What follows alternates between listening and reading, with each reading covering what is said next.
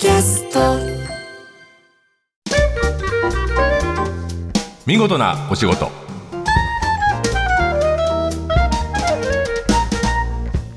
出版社マガジンハウスの編集者西田善太です。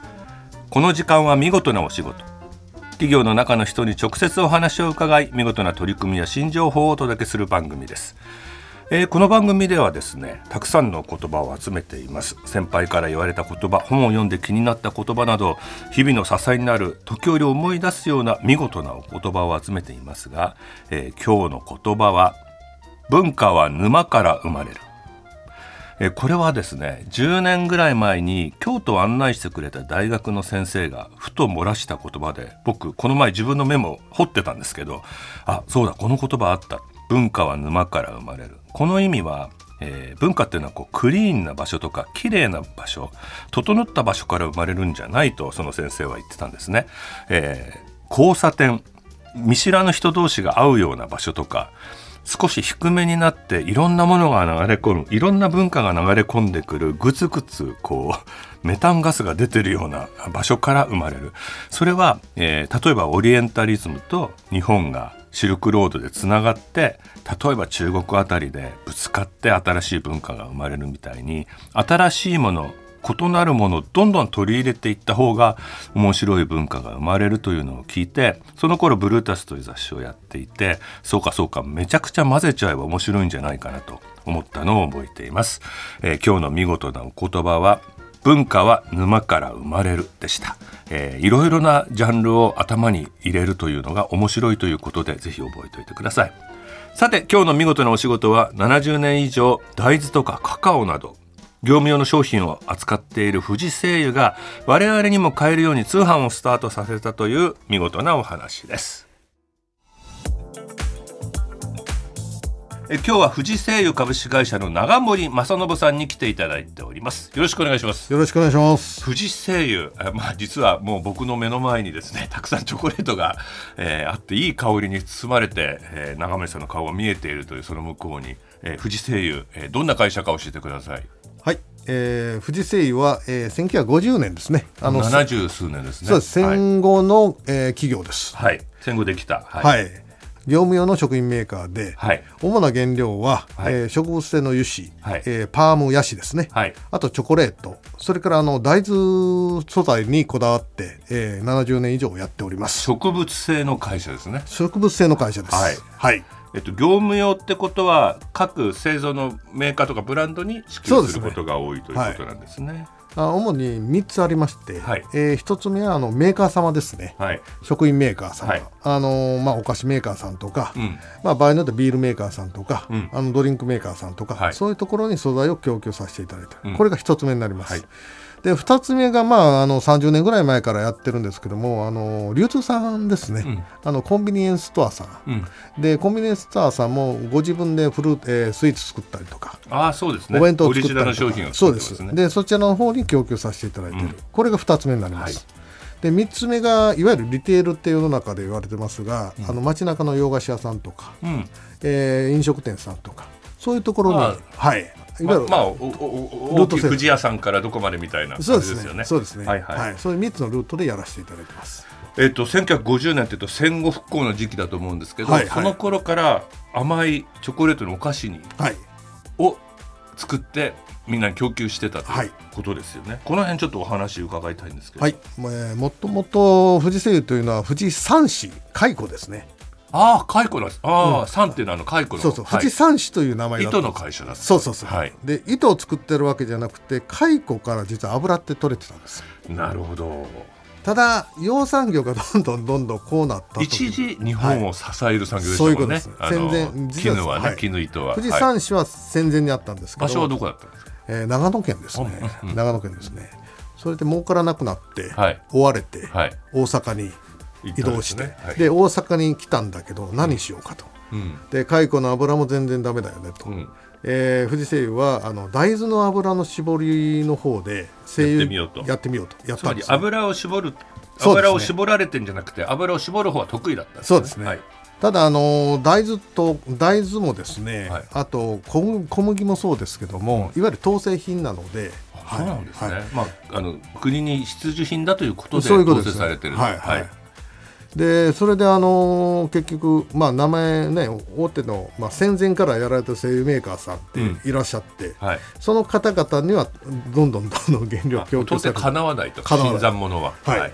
じゃあ会社どうしようという時にひらめいた。ひらめいた、はい。あの当時はギブミーチョコレートですよね。あで、はいはい。さっきあのね。ギブミーチョコレートですよね。ね分かる人間多分僕がギリギリだと思いますいやいや僕だって知らない。あ歴史学んでるだ あまああの進駐軍にね子供たちがえーとアメリカというものを感じる一番すごすごいものがチョコレートだったんですよね。で香りがいいので、はい。あの人々をリラックスするってもともとあるんですうんうん。でもやっぱりその,、えーその原料のカカオバターって世界一高いんですよ。今でも高いんです。けど、めちゃくちゃ高い。希少なんですか？希少ですね、でその高い油を安い油に変えれないかというのが、うんうん。富士製油のひらめいたうんとこですね原料。の油をカカオはい。カカオバターの代わりにカカオバター大返しというのを作ったんです、でこの大返しの原料がパームとヤシなんですね、チョコレートって広がるとアイスクリームもあれば、はい。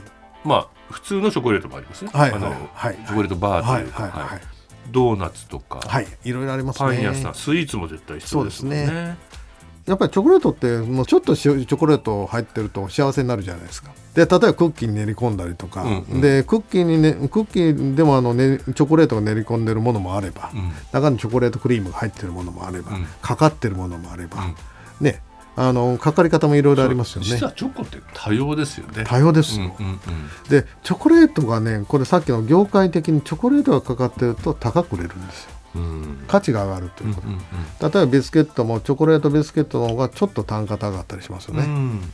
そしてあれですよね。あのカカオにはポリフェノールという魔そうなんです法の素材が入ってそうますね。なんですよ。もう需要競争のねはい、もポリのですから。需要競争健康成分ですよね。健康成分です、ええ。なんかワインが健康だっていう時によくポリフェノール入ってるっていう、はいはい。けどカカオはワインに比べて6倍入ってます。6倍入ってるだ量が少なくても美味しくてなんかね健話題の健康食品にもなってるということですよね。そこがポイントですね、うん。あと実は僕あの豆乳大好き人間はいなんですけど、はいはいてか僕もちょっと調べてきたんですけど、はい。大豆ですよね。大豆ですね、うん、大豆はどんなことに油の絞りかすで勝負することにしました。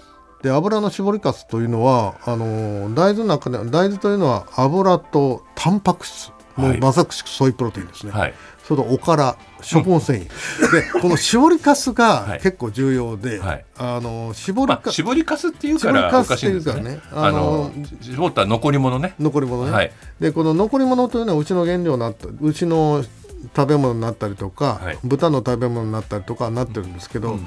これ人間の食べ飼料になってる。飼料になってる、でこの人間の食べ物にしようと思ったのが富士製油なんですでこれが今流行りの大豆ミートの原料で、あ大豆ミートになります。あ、で大豆ミートというのあれはか、はい。絞った残りなんですね。そうなんです。はいはい。絞った残りに熱をかけて膨らますと大豆ミートというか、ああいうものになるんですよね、うん。大豆ミートはだいぶ進化してきてるんですか。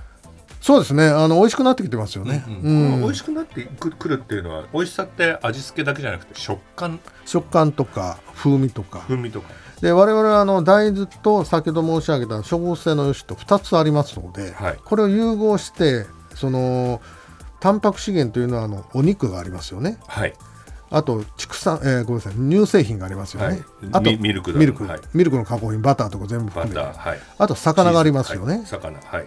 で第4の資源としてこのあのタンパク質を摂取できる美味しい食品を作ろうというのがプラントベースフードの考え方になるわけですね。第四の資源ね。はい。うんうんで具体的に言うと大豆であのお肉を作る大豆ミートはい。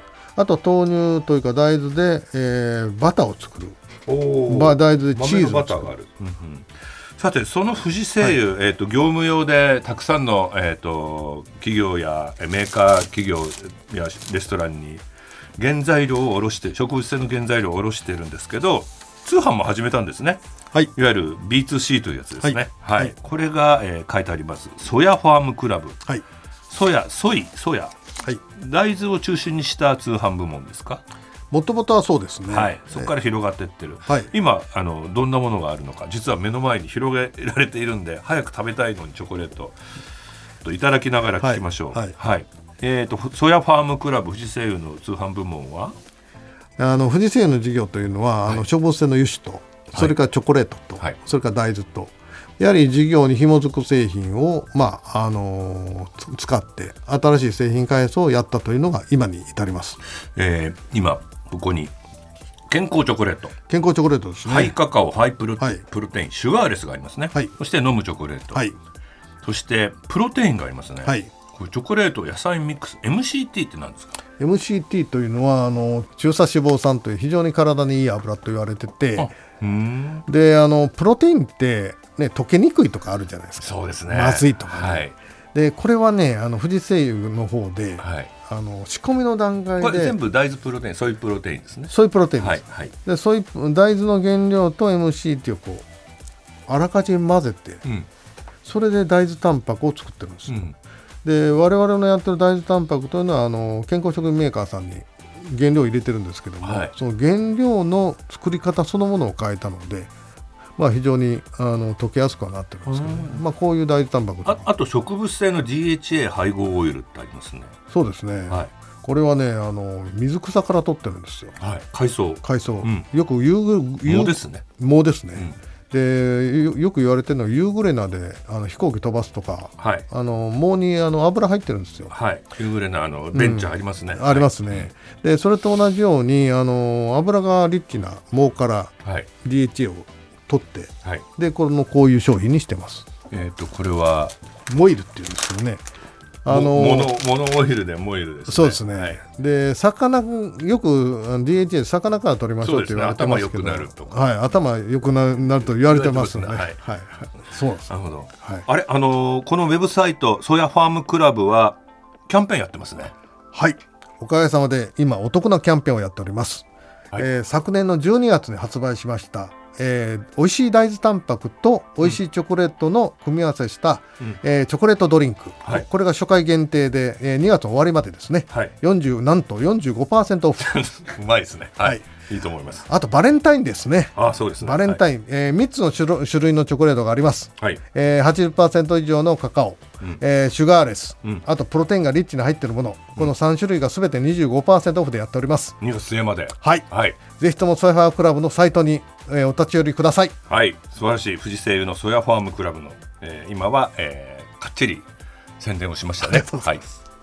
今後の展望をぜひ教えてくださいぜひともですね、はい。あの業務用で70年、まあ、高度成長のあの食生活の多様化にやってきました。はい。でこれからあのやっぱり持続可能な、はい。えー我々3つの言葉で言ってます。サステナブル。はい。デリシャス。はい。ヘルシはい。ーいつまでも誰でも美味しく食べる地球と人にの健康に貢献する食の提供。こういうものをやっていきたいですね。あつまりあのサステナ持続可能なだけじゃなくて、はいもちろん健康も持続可能か、はい。ただ一番大事なのはデリシャスだとデリシャス。美味しさ追求しますねという、はい。うん、そこが不二製油のそうですね。心,、えー、と心意気ということです。誰でも。